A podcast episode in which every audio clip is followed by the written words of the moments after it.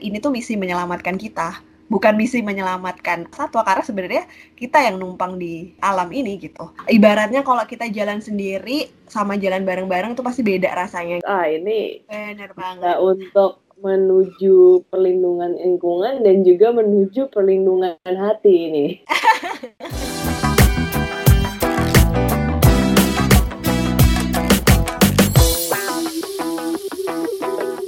Hai Motioners, kembali lagi di season 3 bersama aku Mia, your host. Sekarang sudah sampai nih di episode 7 Discuss Motion. Diskusi kita kali ini mengangkat tema dukungan kelembagaan pemerintah dan swasta dalam konservasi satwa liar. Aku hari ini akan ditemani dengan Katika dari Lingkar Temu Kabupaten Lestari dan berniat saling bergandengan tangan. Karena gandengan tangan sendirian itu menyedihkan motioner. Siapa sih yang gak mau ide-ide dan usahanya didukung?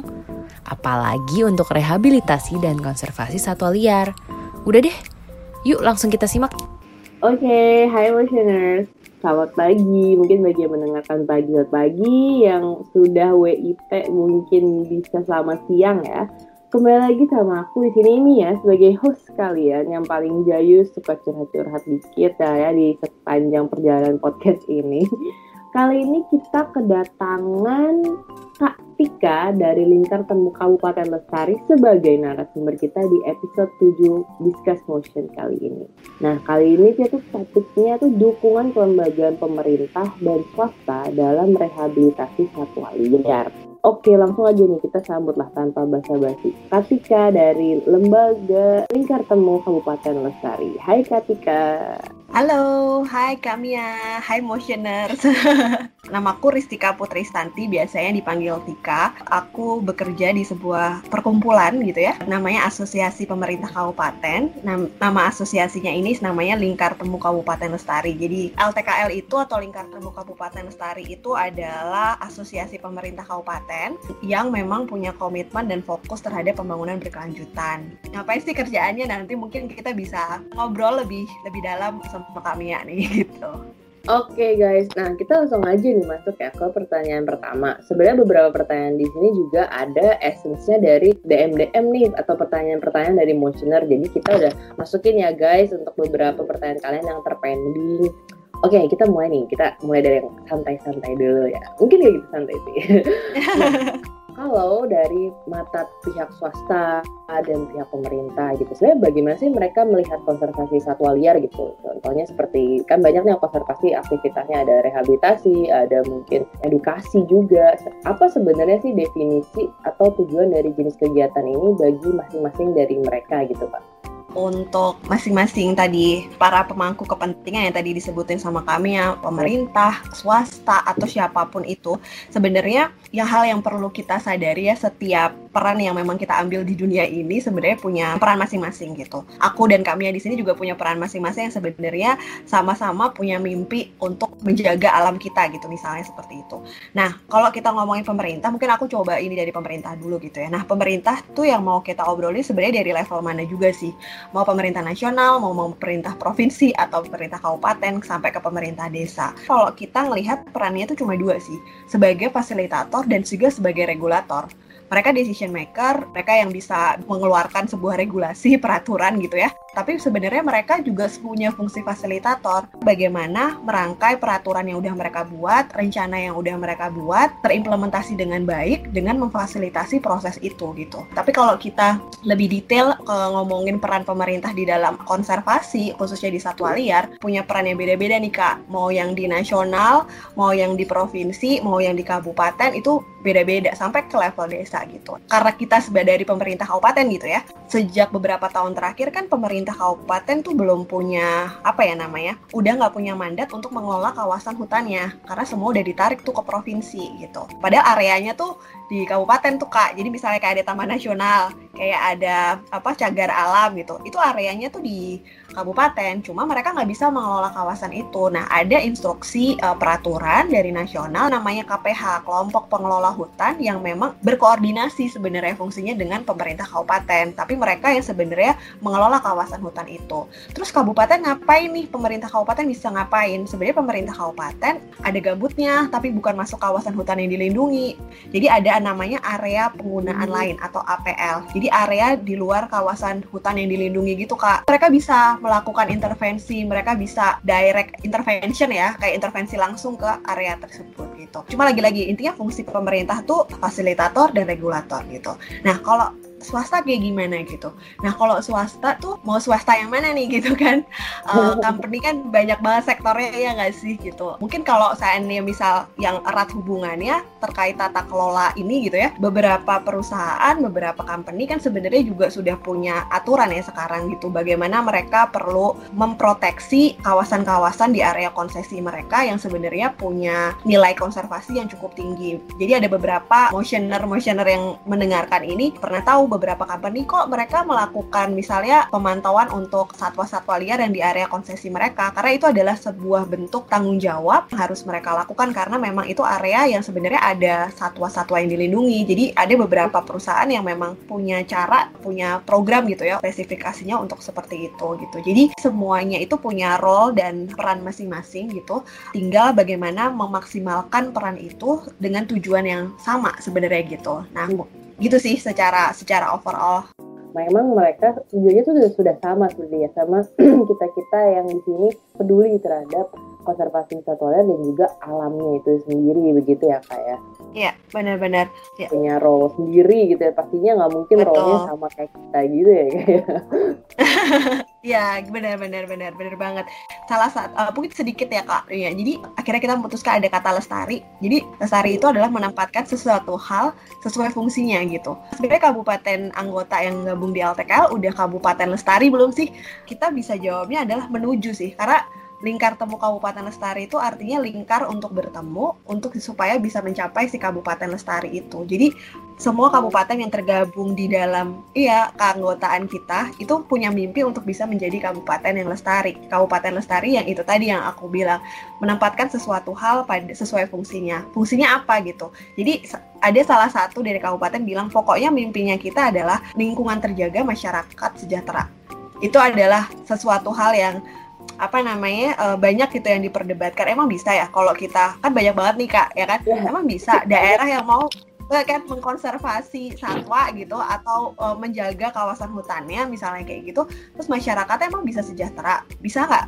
Masyarakat yang nggak miskin jadi proses yang kita kerjakan sekarang bersama kabupaten-kabupaten anggota kita tuh ingin membuktikan hipotesa itu sebenarnya bisa loh gitu. Jujur buat aku dengernya itu juga sulit sekali ya kayak karena kan selalu mitos bukan mitos ya memang doubtnya gitu keraguannya orang masa iya environment gitu lingkungan bisa equal sama dengan kesejahteraan pembangunan masyarakat gitu. Biasa kan orang bilang ah pembangunan masyarakat berarti pembangunan ekonomi itu nggak pernah bisa sejajar sama kelestarian alam. Ya kan pada ragu gitu kak. Bahkan kan aku ada momen ragu gitu sih Iya benar juga karena banyak hal-hal yang sebenarnya aku melihat secara personal ya.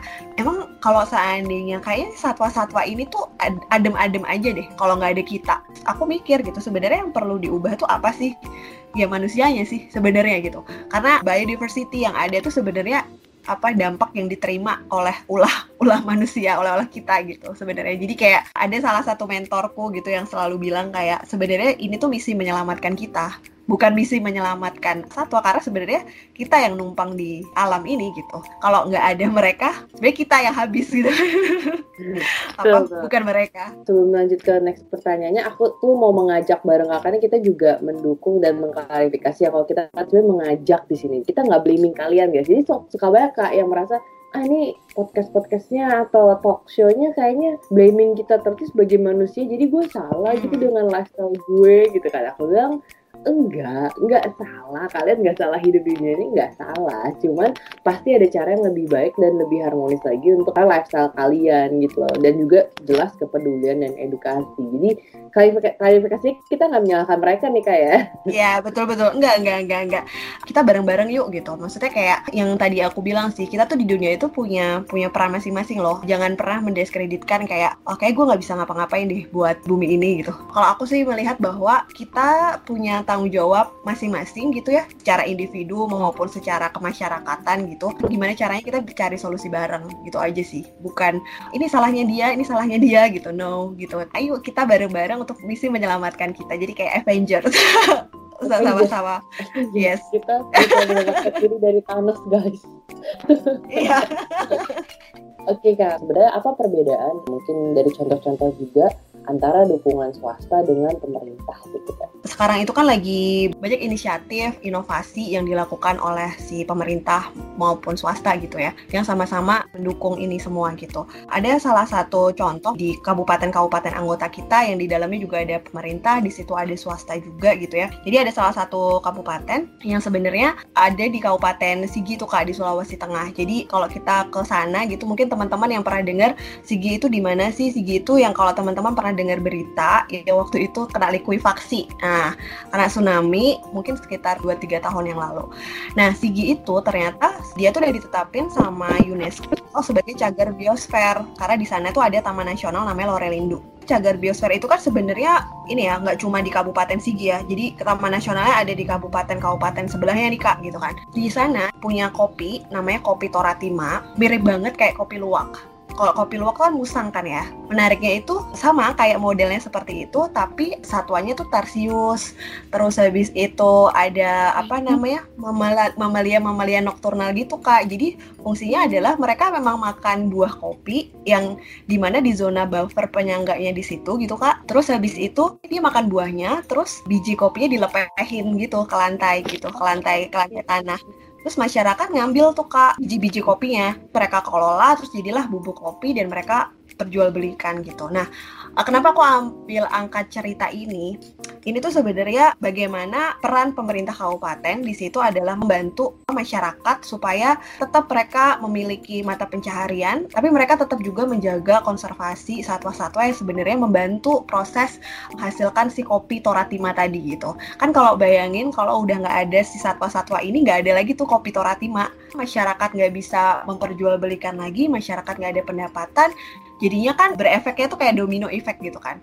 Jadi ah, uh, ya jadi itu adalah salah satu inovasi gitu ya bagaimana pemerintah kerjasama sama masyarakat dan good newsnya adalah sampai kopi Toratima tuh udah sampai ke ekspor loh kak. Jadi banyak banget perusahaan yang pick up si kopi ini untuk bisa dipromosikan internasional gitu aku kenapa nggak mencontohkan satu-satu gitu ya si swasta sendiri pemerintah sendiri. Ini adalah bentuk kolaborasi yang di mana pemerintah punya inisiatif punya concern terkait hal itu gitu tapi juga swasta yang di mana mereka punya model bisnis gitu kan. Mereka bisa ngembangin model bisnis berkelanjutan tetap bisa menjaga si model bisnisnya mereka istilahnya profit dan lain sebagainya. Tapi mereka tetap bertanggung jawab dalam mengelola areanya seperti itu. Karena pemerintah kan bukan bisnismen ya pemerintah ya mereka iya. fasilitator dan regulator jadi bisnismennya adalah swasta gitu. So itu adalah bentuk bagaimana swasta dan pemerintah bisa kerja bareng loh sebenarnya gitu dengan role-nya masing-masing gitu. Um, contoh yang lainnya mungkin kayak nilai konservasi tinggi gitu ya kak. Kalau teman-teman yang di sini apa sih itu gitu?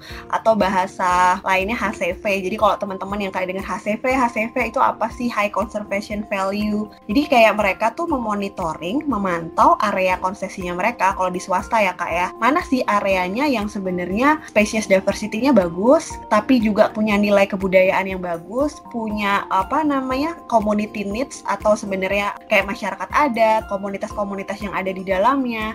Terus mereka juga punya area atau sistem mekanisme untuk ekosistem yang habitat di sekitarnya gitu. Jadi mereka me mencoba mengakses memantau memonitoring dan mengukur kira-kira tuh nilai konservasi tinggi di areanya mereka tuh seperti apa mereka. Maka dari itu, itu juga sebagai tools untuk menunjukkan komitmen mereka sebagai perusahaan atau sebagai company atau swasta yang menunjukkan komitmen keberlanjutannya mereka. Jadi makanya kenapa nggak heran ada beberapa perusahaan gitu ya yang kayak kok dia memonitoring harimau sih masang kamera trap di konsesinya mereka misalnya kayak gitu.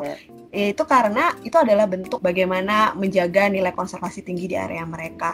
Pemerintah bisa nggak sih kayak gitu? Bisa banget. Tapi pemerintah, jadi ada contoh, ada salah satu pemerintah yang mereka mengukur HCV atau nilai konservasi tingginya mereka itu barengan sama mitra masyarakat sipil tuh kak di sana. Jadi hasil HCV-nya mereka dijadiin kayak landasan untuk bikin rencana induk perkebunan berkelanjutan.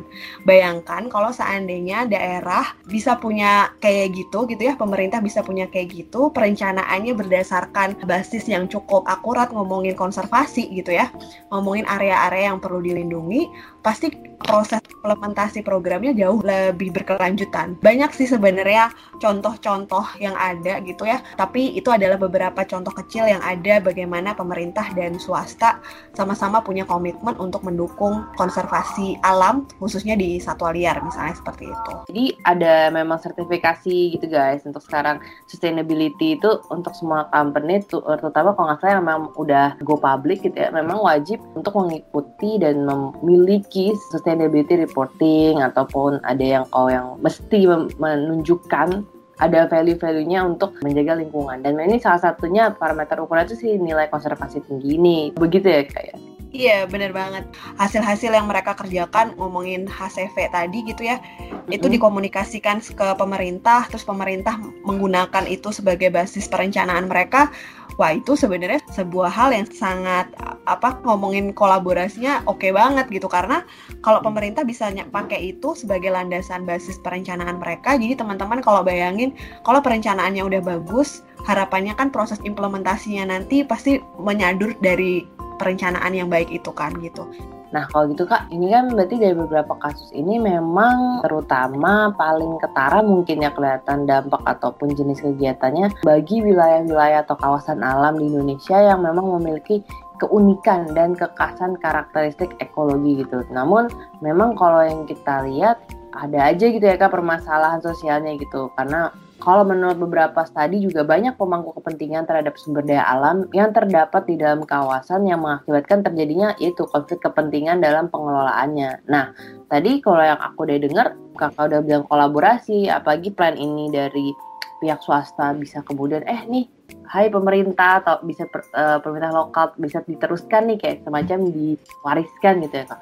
Nah apakah ini salah satu dari bentuk manajemen kak untuk mengurangi konflik kepentingan dan membentuk sinergi gitu? Kayak mungkin kalau orang masih bingung juga, ini ada istilahnya juga nih manajemen kolaborasi gitu kak. Apa mungkin bisa dijelaskan sedikit kayak diklarifikasi? Oke okay, oke. Okay. Kalau di LTKL atau di Lingkar Temu Kabupaten Lestari, kita itu kan menggunakan pendekatan yang kita pakai untuk bisa menciptakan mimpi kita tadi menjadi Kabupaten Lestari itu adalah menggunakan mekanisme gotong royong. Jadi ngomongin gotong royong tuh menurutku istilah yang mungkin dari dulu aku SD itu tuh sebenarnya sering banget kita dengerin gotong royong, kerja bakti gitu-gitu kan ya. Ya ini mirip sebenarnya kayak gitu. Bagaimana di satu area, misalnya di sini aku ambil contohnya kenapa dari tadi kabupaten karena kita dari asosiasi kabupaten gitu ya. ya jadi boleh. jadi kalau di satu kabupaten itu kan ada pemerintah kabupaten, ada komunitas, mau ada masyarakat adat, ada anak-anak muda, ada swasta, ada masyarakat sipil banyak banget tuh para pemangku kepentingan yang ada dan pasti punya kepentingan masing-masing, ya nggak sih? Jadi pemerintah pasti punya kepentingan sendiri, swasta punya kepentingan sendiri, teman-teman NGO juga sama gitu. Jadi bagaimana sih yang punya kepentingan-kepentingan ini bisa duduk bareng untuk bisa ngobrol, untuk bisa saling terbuka, untuk menyepakati kita sebenarnya punya target bareng apa sih, punya visi bareng-bareng apa gitu. Nah, ini yang sebenarnya kita coba lakukan di beberapa kabupaten gitu. Bagaimana mereka contohnya nih mungkin aku bisa bisa kasih kayak gambaran gitu. Faktor utama ketika kita mau berkolaborasi kita harus mulai terbuka sih. Kita sama-sama harus membuka diri gitu untuk bisa saling percaya satu sama lain gitu. Kenapa jadi timbul konflik gitu ya? Apa ya karena itu karena ada rasa tidak percaya, ada rasa ketidakterbukaan satu sama lain gitu. Punya ego masing-masing yang agak sulit nih untuk kita bisa obrolin gitu. Kayak misalnya aku sama Mbak Mia di sini gitu ya. Mungkin kalau seandainya kita tadi apa namanya nggak tahu dari mana sih Mbak Mia, Mbak Mia juga nggak tahu aku dari mana dan lain sebagainya. Jadi nggak bisa cair kan ngobrolnya gitu. Jadi itu juga yang dilakukan di kabupaten-kabupaten anggota kita, bagaimana pemerintah dan semua stakeholder yang ada di dalamnya mau sama-sama terbuka dan sama-sama urun rembuk ya kalau bahasanya. Bahasa apa ya? Aku nggak tahu tuh. Urun rembuk. Iya kayak yaudah yuk ngapain sih kita? Gitu kan. Uh, jadi itu yang sebenarnya pengen pengen kita dorong. Dan visinya ngapain ya? Visinya untuk mencapai si kabupaten lestari menjaga lingkungannya tapi masyarakatnya juga bisa sejahtera mereka tetap bisa makan bisa berkecukupan dan lain sebagainya gitu. Itulah yang kenapa mendasari kita bahwa kita perlu nih pakai metode ini untuk kita bisa mencapai mimpi kita bareng-bareng. Ibaratnya kalau kita jalan sendiri sama jalan bareng-bareng itu pasti beda rasanya gitu. Beban yang kita bawa mungkin gak seberat kalau kita jalan sendiri gitu dibandingkan kita bareng-bareng gitu kak di mana-mana perlu PDKT dulu ya kak ya biar tahu sih. Iya benar, benar banget. PDKT itu penting. PDKT penting guys, jangan langsung serius karena kita PDKT dulu biar cair-cair pemanasan dikit gitu ya. Iya betul banget gitu. Nah, Kalau gitu ada yang kasih kita sukses nih mungkin satu gitu yang paling diingat gitu yang mungkin dampaknya dari segala kegiatan dan tujuan tadi tuh wah ini terukur banget nih kok luar biasa mencapai begini gitu. Ada sebenarnya salah satu contoh di kabupaten. Jadi tadi kan ke Sulawesi, mungkin aku ajak sekarang ke Sumatera gitu ya di daerah Siak. kita kayak jalan-jalan uh, ini ya podcast. Iya jalan-jalan virtual kan bayangin ya sekarang kita pindah naik pesawat. Kita ke kita ke Sumatera dulu ya gitu.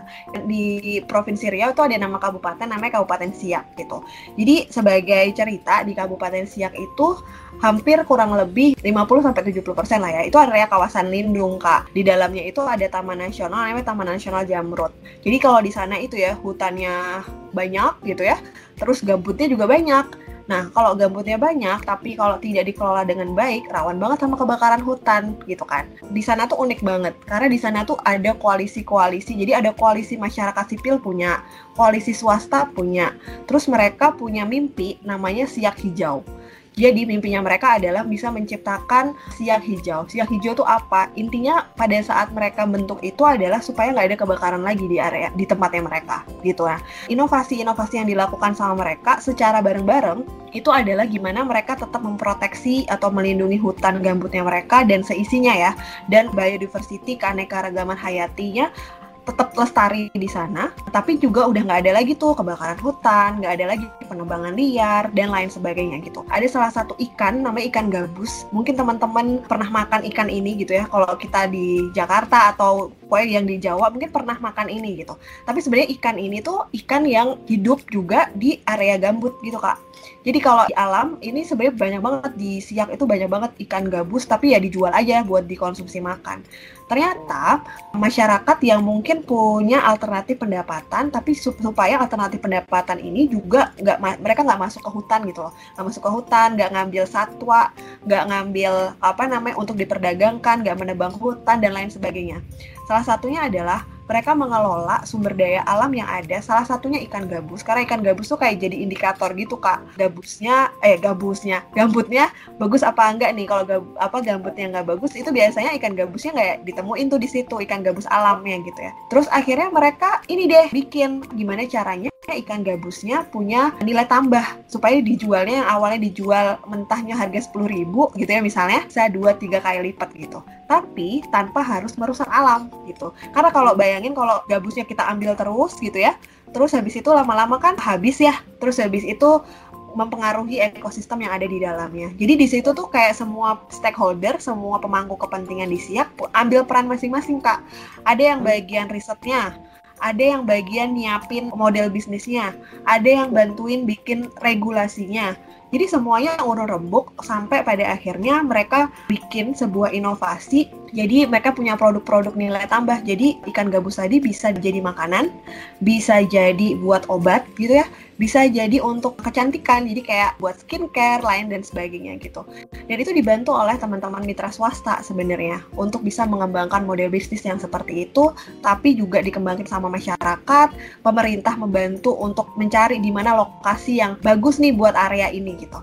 Ini adalah salah satu contoh gitu ya, bagaimana mereka bersama-sama berkolaborasi untuk bisa menciptakan sebuah inovasi tanpa merugikan lingkungan gitu ya, tetap menjaga biodiversity-nya tetap ada gitu ya, tapi juga memberikan kesejahteraan gitu ya, atau alternatif pendapatan buat masyarakat yang ada di sana gitu. Itu mungkin cerita dari Siak yang uh, harapannya nanti semoga kalau semuanya berjalan lancar, teman-teman motioner gitu ya, bisa beli nih produk ini gitu. Apa namanya? Dari Siak gitu. Pasti ya dong. Ah ini luar biasa sekali guys. Aduh dengernya seneng. Apalagi aku pribadi, aku dulu sering ke siak sebenarnya, tapi aku nampaknya nggak tahu. Oh gitu. Kayaknya kalau ada cerita-cerita sukses gini tuh agak apa ya, jadi kayak wah kayak es batu kayak langsung seger gitu kayak kayak, kayak es teh manis gitu kalau di otak tuh kayak enak banget dengernya kayak lagi di masa-masa agak suntuk dan sulit ini stres-stres ini mendengar kayak wow ternyata ada cerita sukses loh. Benar benar banget. Dan kalau ditanya dia proses tidak mengkhianati hasil itu tuh bener banget sih kayak bagaimana mereka menurunkan egonya masing-masing. Itu nggak gampang ya karena konflik interest masing-masing itu tuh pasti ada gitu. Jadi itu yang sebenarnya proses transformasi yang diharapkannya itu bisa nular gitu ya. Uh, energi tadi yang kalau kaminya bilang aduh kayak berasa minum es teh gitu segar. Harapannya ini juga bisa dirasain sama daerah-daerah lain gitu ya, sama kabupaten-kabupaten lain. Bayangin kalau semua kabupaten kayak gitu gitu ya, kayak udah nggak ada lagi tuh kak perdagangan satwa liar, hutan semua baik-baik saja dan semuanya gitu. Nah, mm-hmm. ada apa gitu kira-kira hal yang di lingkar kabupaten lestari sendiri sebenarnya suatu ganjalan dan benar-benar challenge terbesar ini kesulitan ini ini benar-benar bikin pala pening gitu kan sebenarnya. uh, ini sih, jadi pada saat di, di gimana caranya semua pihak itu tuh sama setuju dengan narasi ini gitu. Jadi misalnya gini, hampir semua kabupaten kita gitu ya, kita mencoba meramu gimana ya supaya kabupaten mau nih menjaga lingkungannya, supaya menjaga hutannya dan lain sebagainya gitu caranya pakai entry point apa ya? Kita kalau ngomong pakai narasi ini, ngomong ke swasta bisa masuk, ngomong ke masyarakat sipil bisa masuk, ngomong ke komunitas masuk, pemerintah juga masuk. Itu tuh kayak kita butuh kayak hampir 1-2 tahun gitu ya, melakukan approach, ngobrol sana sini untuk pengen tahu sebenarnya interestnya masing-masing tuh apa gitu. Sampai akhirnya kita temu satu entry point, yaitu entry pointnya tuh ngomongin komoditas kak oh ternyata kalau ngomongin komoditas kita tuh bisa ngomongin apa aja. Kita ngomongin konservasi bisa, ngomongin kebakaran bisa, ngomongin bisnis bisa. Semua aspek itu bisa. Jadi challenge di awalnya itu adalah bagaimana nemuin benang merah itu supaya semua pihak merasa bahwa interestnya mereka tuh di acknowledge gitu.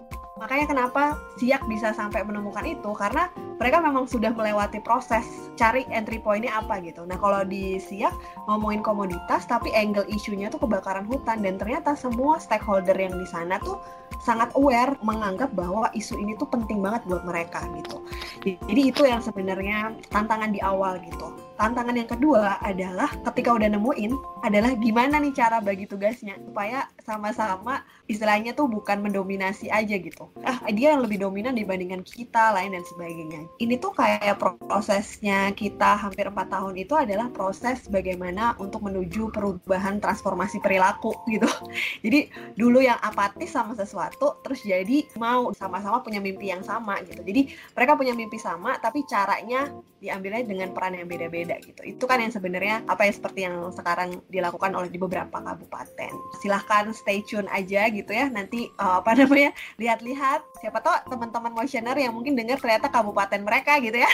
Ah, Aku nggak tahu ada itu misalnya kayak gitu kan. Uh, terus mungkin mau ikut uh, urun rembuk. Bener banget. Unsur utamanya adalah keterbukaan dan percaya sih supaya sama-sama kayak oke okay, uh, nggak ada suuzon gitu ya. Nah, Jadi itu. Nah, itu sih keterbukaan. Mungkin ini juga dipakai untuk relationship dengan siapa pun ya. Ah ini bener banget. Untuk menuju perlindungan lingkungan dan juga menuju perlindungan hati ini. nah, kalau untuk ngumpulin dan ngomongnya udah oke, okay, udah all semuanya moodnya sama butuh satu dua tahun kemudian prosesnya pasti akan ada challenge-challenge lain. Mempertahankannya jelas lebih susah gitu ya, kayak untuk mempertahankan keharmonisasian itu kan sangat sulit gitu. Nah, yang sekarang di dunia kita nih, yang cepat dengan arus informasi dan banyak sekali sumber sebenarnya, kita kan memang dituntut, dituntut untuk lebih kritis gitu Pak. Nah, di sini tuh menurut aku yang bisa mendisrupsi lingkungan harmonis ini gitu, karena sekarang banyak mungkin yang diberitakan topik-topik sensitif yang tendensi berita tentang konservasi satwa liar ataupun alam itu negatif. Terus kok kayak stres. Uh, berita tuh kayaknya ya kebakaran climate change is real gitu-gitu mulu gitu ya kan dan jadinya banyak menimbulkan isu kepercayaan di Indonesia sendiri maupun di mata global gitu kan nah seperti berita-berita seperti ini dan mungkin ada fakta-fakta yang mendukung berita negatif itu semua lagi pada agak negatif gitu kan sebenarnya menurut kalau aku lihat dan dengan survei lebih baik negatifnya dibanding gitu. entah apakah kurang menjual atau gimana memang kita semua dituntut untuk lebih kritis. Cuman apakah hal-hal seperti ini tuh menurut kakaknya juga bisa menjadi satu challenge gitu untuk si kolaborasi yang udah harmonis ini gitu kak. Dan kemudian apakah mungkin para pemerintah dan juga si kolabor multi pihaknya ini uh, kolaborasinya ini mungkin dari masing-masing pihak apakah ada gitu kak suatu plan untuk tidaknya bertahan terhadap challenge ini gitu kak? Iya sebenarnya ini tuh kayak apa ya? Hmm, Ya kayak yang tadi kami bilang ya, uh, lagi banyak banget akses informasi itu kayak sekarang tuh kan tidak terbendung ya orang bisa browsing apa aja hoax itu tuh nyata adanya gitu kayak yeah. Iya. uh, semua ditelan mentah-mentah gitu ya karena yang aku bilang bahwa ngomongin kolaborasi ngomongin aksi gotong royong gitu ya itu tuh sangat dinamis banget gitu. Misalnya di kabupaten A gitu ya ini kayak udah oke okay ya kolaborasinya koordinasi tapi apakah itu memastikan tidak ada masalah? Enggak juga gitu. Apa yang harus dilakukan gitu ya sebenarnya? Itu adalah memang harus punya wadah diskusi yang sangat open terbuka gitu. Dan dan itu yang menimbulkan rasa percaya. Jadi kayak di beberapa kabupaten tuh sebenarnya kayak punya reguler diskusi mereka bikin untuk bisa sharing gitu. Jadi ketika ada isu-isu contoh hal yang kecil gitu ya ada kebakaran hutan di uh, konsesi area swasta misalnya kayak gitu. Itu kalau seandainya nggak ada komunikasi yang baik, misalnya kayak gitu, teman-teman masyarakat sipil, teman-teman NGO, wah ini kenapa nih, kok bisa kayak gitu sih, kan kita udah gini-gini misalnya kayak gitu. Belum pemerintah dan lain sebagainya. Tapi ketika itu ada jalur komunikasi yang baik gitu ya. Ketika ada sesuatu hal yang sebenarnya itu melanggar kesepakatan bersama, itu harapannya itu akan menimbulkan solusi. Jadi bukan ngobrolin yang nggak ada ujungnya, tapi adalah nyari solusi gitu. Menurut aku ya kuncinya komunikasi sih. Karena kalau seandainya komunikasinya baik, itu dihantam dari berbagai hoax apa pun ya, akan menemukan solusinya gitu. Dan kalau emang nggak benar pasti akan ada jalan solusi yang memang dikerjain secara bareng-bareng gitu. Gak cuma di lingkungan, di semua hal itu kayaknya tuh menjadi isu kita bersama gitu ya. PR kita juga kita kita sebagai generasi muda gitu ya untuk bisa mengencourage orang-orang di sekitar kita, at least orang-orang terdekat kita gitu, untuk bisa melihat bagaimana mengidentifikasi ini berita benar apa enggak sih dan lain sebagainya gitu dan salah satunya adalah kayak Motion for Nature punya platform saatnya membuat berita-berita yang sebenarnya come up dengan positive vibe dan sebagainya itu adalah salah satu yang menurut aku jadi bukan nyeritain masalah doang tapi juga menceritakan berita-berita positif yang sudah dilakukan selama ini gitu sih harta paling berharga untuk menyelesaikan segala sengketa itu adalah komunikasi yang baik. Aduh, asik banget ya. Contohnya mungkin bisa untuk aku juga, uh, untuk motion furniture, semua apalagi kita semua basicnya online, komunikasi yang baik itu penting itu mempertahankan sesuatu yang udah setahun ini berjalan lancar gitu. Memanajemen itu memang paling sulit ya, mempertahankan itu paling sulit ya. Jadi untuk mempertahankan adanya trust dan kepercayaan dalam relationship itu tuh dan dalam komunitas nih berarti ya relationshipnya, memang perlu yang ada namanya komunikasi yang baik, kemudian juga mungkin bisa lebih kritis gitu ya kan dan segala berita ini harus berdasarkan fakta gitu. Mungkin kalau dengan udah komunikasi dan di open open mindednya baik ntar orang yang sebenarnya mau membuktikan loh buktinya sebenarnya saya nggak salah loh. Seperti ini orang yang mendengarkan juga mau open gitu. Kadang kan orang tuh langsung defensif gitu ya enggak enggak enggak gue nggak percaya. iya jadi kan dengan kita membiasakan diri itu sebenarnya mungkin pembiasaan diri juga kan kita udah toleransi nih dari dulu, dulu kebudayaannya mau mendengarkan dulu dengan baik sebelum mengejudge Iya, masing-masing pemangku kepentingan tuh pasti punya model komunikasi beda-beda gitu. Ada yang memang garis keras gitu ya, ada yang memang kita nggak bisa to the point gitu, misalnya seperti itu. Jadi kalau ke swasta sendiri, banyak swasta-swasta di kabupaten-kabupaten yang sebenarnya contohnya ya, yang tadi aku bilang mereka punya area konsesi, nilai konservasi tinggi, terus habis itu gimana nih kontribusi mereka adalah mereka melatih masyarakat-masyarakat di desa. Jadi kan mereka kadang punya desa-desa binaan mereka tuh ya. Kalau teman-teman di private sector gitu. Mereka mencoba mengakomodir kebutuhannya mereka, mereka kasih capacity building supaya mereka punya alternatif pendapatan, mereka ngasih kapasitas untuk supaya mereka tetap bisa menjaga lingkungannya, mereka memberikan fasilitas untuk bikin model bisnis yang baik gitu misalnya itu adalah salah satu part of insentif yang di mana diberikan oleh swasta kepada kabupaten gitu. Nah ini kan selama ini nggak pernah di acknowledge ya kak. Pemerintah tuh nggak pernah loh ngitung, belum pernah ngitung kontribusi swasta ke mereka tuh berapa sih gitu. Nggak pernah hmm. dihitung karena selama ini yang dihitung adalah dari pengeluaran uh, anggaran daerahnya mereka gitu kan. Tapi mereka belum pernah mengaknowledge sebenarnya yang bantuin mereka selama ini tuh kan banyak gitu kan. Tapi nggak pernah kan di acknowledge itu sebagai bentuk insentifnya mereka gitu. Jadi itu yang sebenarnya teman-teman di kabupaten gitu ya mencoba untuk melakukan itu. Mengaknowledge kontribusi masing-masing itu penting juga gitu. Wah thank you ya Katika misalnya aku ngasih sesuatu gitu ke kami ya kami mau acknowledge itu pasti aku akan lebih happy kan. Terus jadi lebih betah dan sebagainya. Itu yang sebenarnya coba dilakukan juga. Jadi bukan berarti bahwa ah swasta ya pasti bagian dia ngurusin konsesinya mereka. Ya tapi kan area konsesinya mereka di kabupaten itu juga gitu kan. Pasti mereka punya kontribusi untuk bisa naikin anggaran pendapatan daerah mereka misalnya kayak gitu. Kalau enggak masyarakatnya kan pasti dia dapat income ya masyarakatnya. Jadi itu kayak efek yang sebenarnya proses dari hulu ke hilir yang sebenarnya saling berkaitan gitu. Cuma sekarang ini tuh kan kayak dilihatnya kayak puzzle aja yang nggak nyambung gitu. Jadi melalui forum kelembagaan multi pihak itu harapannya tuh masing-masing stakeholder khususnya swasta itu juga bisa masuk nih ke dalam proses yang dikerjakan secara bersama-sama gitu kak makanya makin ending makin semakin memang pikir ke arah di future ya. Tadi kan udah building trust udah maintain relationship sama komunikasi yang baik. Sekarang memang yang lebih penting lagi adalah ini apresiasi ya kak. Apresiasi itu penting untuk memberitahu bahwa ke orang nih, hey aku menghargai kamu, hey aku menghormati kamu seperti itu ya kan? Ini, ini sama nih sama relationship. Kita harus memberikan appreciation terhadap effort-effort yang sudah diberikan ya. Benar banget. Cuekin hmm, kayaknya jadi aneh ya kayak oh gue dicuekin ya udah deh gitu kan terus jadi apatis lagi. Uh, orang jadi kayak ih males. Akhirnya dia kembali terhasut oleh orang yang kayak udah ngapain sih peduli lingkungan susah tahu kayak gitu. Kayak itu memang ada ada psikologinya. Jadi suka banget nih mau partner ini.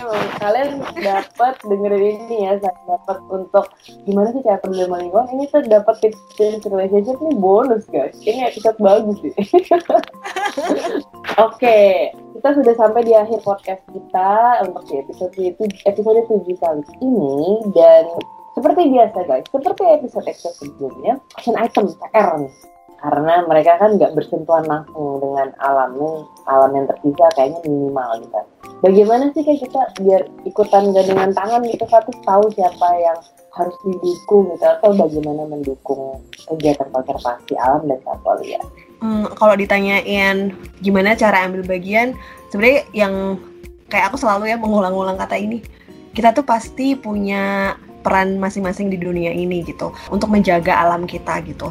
Mengambil bagian yang pertama tuh kaitannya dengan profesi. Mungkin yang motioner yang selama ini mendengar podcast ini ya, mungkin yang sekarang lagi kuliah atau baru lulus SMA bingung mau ambil jurusan apa terus habis itu yang udah lulus atau yang lagi galau mau cari pindah profesi misalnya kayak gitu. Kalian mungkin ngerasa bahwa emang ada ya kerjaan kayak gitu. Contoh yang simple suka ngedit video gitu bikin vlog dan lain sebagainya emang bisa ya ambil bagian untuk bisa menjaga alam rehabilitasi dan konservasi satwa liar misalnya kayak gitu jawaban aku pasti bisa banget karena sebenarnya banyak banget uh, pekerjaan-pekerjaan yang sebenarnya menawarkan untuk bisa ambil bagian lebih untuk kita bisa menjaga alam apalagi di masyarakat perkotaan. Kedua adalah cari banyak networking. Misalnya contohnya adalah kayak sebelumnya aku nggak kenal nih sama Kamia gitu ya. Terus akhirnya aku kenal sama Kamia dari Motion for Nature gitu ya. Ikut jadi volunteer gitu misalnya di Motion for Nature gitu. Jadi apa namanya relawan yang di mana sebenarnya masing-masing kita pasti punya punya interest beda-beda, punya pekerjaan masing-masing, punya kesibukan masing-masing. Kalau kita belum kenal ya makanya kita nggak tahu itu tuh apa barang apa. Kena maka, tidak kenal maka tidak sayang kan gitu. Jadi kayak ya harus kita lihat dulu. Oh kalau kita udah lihat udah kepo gitu ya. Ini apa sih barang ini? Ini ngapain sih? Pasti lama-lama kita jadi jadi tahu ini sebenarnya tuh mau ngapain dan kita bisa tahu sebenarnya potensi dalam diri kita itu tuh kita mau ambil bagian di peran yang mana gitu. Kita sebagai masyarakat mungkin teman-teman yang di perkotaan gitu ya kita selama ini tuh kan kita suka belanja gitu ya suka shopping apalagi di masa pandemi ini gitu ya. Belilah produk-produk yang sebenarnya produk lokal yang lestari gitu yang mendukung produk-produk yang sebenarnya menjaga cara berkelanjutan gitu. Itu adalah kontribusi kita bagaimana kita bisa ambil bagian kejadian di situ. Salah satunya adalah ketika teman-teman yang sekarang dilakukan bersama Asti misalnya kayak gitu, itu adalah bisa membeli suatu produk tapi juga punya kontribusi untuk bisa ngambil bagian untuk rehabilitasi dan konservasi satwa liar ataupun menjaga alam secara general. A tumbler for you, a house for them. Siapa nih yang belum punya termos tumblernya Motion for Nature? Ada jenis Pantera dan juga jenis Pavo. Kalian bisa pilih dan kita ada hadiah buat para pendengar setianya podcast Discuss Motion, yaitu kode diskon untuk belanja tumbler di Tokopedia. Cuma di Tokopedia ya. Vouchernya adalah Motion Podcast. Gunakan kode ini Motion Podcast M O T I O N P O D C A S T besar semua dan kalian bisa langsung dapat diskon 10% untuk pembelian tumbler kita di Tokopedia. Terima kasih gitu. Jadi kalau beli sesuatu dilihat dulu labelnya, dilihat dulu. Kalau ada storynya, ceritanya dibaca dulu gitu supaya kita menjadi konsumen yang bertanggung jawab. Dan yang terakhir itu adalah kita sebagai mungkin um, apalagi di zaman sosial media yang kita sangat open sekali yang tadi sempat kita bahas banyak sekali media-media yang kita bisa salurkan gitu jadi ini ini pernah kita lakukan gitu ini mungkin sebagai inspirasi buat teman-teman yang kayak gemes gitu ya sama proses yang terjadi mau pemerintah mau mau siapa gitu ya. Emang kita bisa ngelakuin apa gitu? Sebenarnya kita tuh bisa melakukan loh kontribusi sampai ke dalam perencanaan terus kita bisa nagih ke pemerintah. Tapi ketika kita udah nagih ke pemerintah kita bisa kasih solusi gitu. Nah kasih solusinya gimana sih caranya gitu? Banyak banget caranya. Sekarang banyak banget platform-platform uh, banyak banget sebenarnya yang yang kalau aku bilang gimana cara ambil bagian dan kita bisa ikut menggandeng tangan satu sama lain adalah perluaslah jaringan kita gitu ya. Jangan pernah malu untuk kita berjejaring dengan siapa pun karena kita nggak pernah tahu siapa tahu jalur rezeki kita jalur jodoh kita jalur semuanya itu tuh bisa bertemu melalui networking yang kita bikin gitu. Aku juga ingin mengundang nih kak kak Mia. Jadi ada salah satu campaign anak-anak muda di Sulawesi Tengah supaya monyet-monyet endemik yang di sana itu nggak dikasih makanan-makanan yang non alami gitu. Kalau di bahasa sana tuh monyet boti gitu atau kakak tongkeana ya kalau di bahasa ilmiahnya. Jadi kalau buat teman-teman yang pengen kepoin gitu ya, jadi mereka kerjasama sama campaign.id gitu kayak ngasih aksi sosialnya seperti apa. Uh, mungkin aku ingin mengundang motioner juga sama kami ya untuk bisa ikut berpartisipasi di festival kita, namanya Festival Kabupaten Lestari. Jadi kalau tadi aku cerita Sumatera, Kalimantan, nah ini kita mau ngadain festival di Sulawesi hmm. Kak, di Gorontalo dan Bone Bolango. Jadi kalau teman-teman pengen tahu tadi ya mungkin cerita-cerita dari mau lihat burung maleo, mau diving ah ke sana misalnya kayak gitu. Ketika nanti pandemi semoga sudah baik-baik saja ya, bisa joinan di Festival Kabupaten Lestari kita di November akhir tahun ini. Ayo. Gitu Kak. Seneng banget dapat dapat invitation. Kalian makanya harus stay di rumah vaksin biar kita November bisa berangkat untuk ke festival Kabupaten Lestari ya enggak? Iya bener banget. Jadi yang yang belum vaksin, ayo segera vaksin. Yang kalau bisa di rumah aja, di rumah aja. Oke, okay, luar biasa sekali kak. Bener banget dari semuanya. Kok bisa disimpulkan dalam satu kalimat. Intinya semua orang ada perannya masing-masing. Maka dari itu networking penting karena untuk berkolaborasi. Seperti sistemnya di Kabupaten Lestari sendiri itu kan kolaborasi dengan pihak-pihak yang memang berbeda-beda gitu. Dan sesuai dengan moto negara kita juga berbeda-beda namun tetap satu bener banget itu. Kita harus lebih kritis lagi gitu ya kita lebih kritis dalam segala informasi yang kita serap, informasi yang kita share, dan juga lebih kritis lagi dalam penggunaan produk-produk yang kita lakukan sehari-hari. Seperti tadi ya sudah di depan, kalau memang kita nggak menyalahkan kalian, tapi kita menghimbau dan benar-benar mendorong banget nih supaya kalian bisa merubah lifestyle kalian ke arah yang lebih baik gitu. Merubah lifestyle dong kok nggak nggak terus kita menyalahkan.